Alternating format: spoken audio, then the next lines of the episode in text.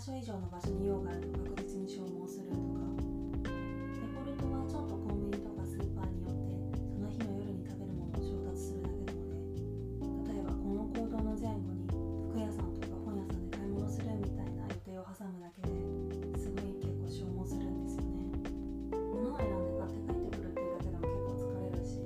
買うものがくらいに減らし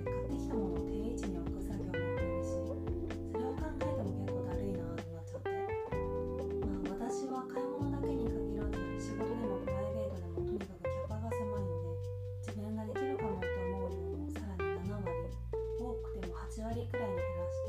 基本は確実にストレスにならない量だけをやることにしてます。まあ当然それで処理のスピードが落ちるの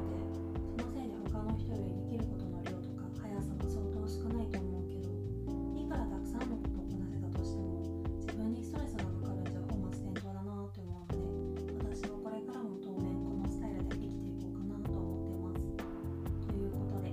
私の日常でのしんどい瞬間とその対策についてお話ししてみました。ひとつめが、人のいる空間から長時間出られないとき、これはイヤホンをフル活用しつつ、タイミングを見て定期的にトイレとかに行ってひとりの時間を確保すること。ふたつめが、自分の深いセンサーに反応する人との会話、これは表面上は演技をしつつ、イライラはメモアプリにぶつけること。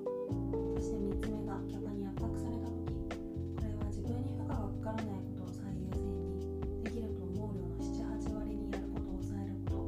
ということで、ちょいちょい生きづらいなって思ってしまうことはあるけど、うまく工夫をしながら過ごしていきたいと思います。今回はそんな感じです。レターでの質問・感想も絶賛募集中ですので、ぜひお気軽に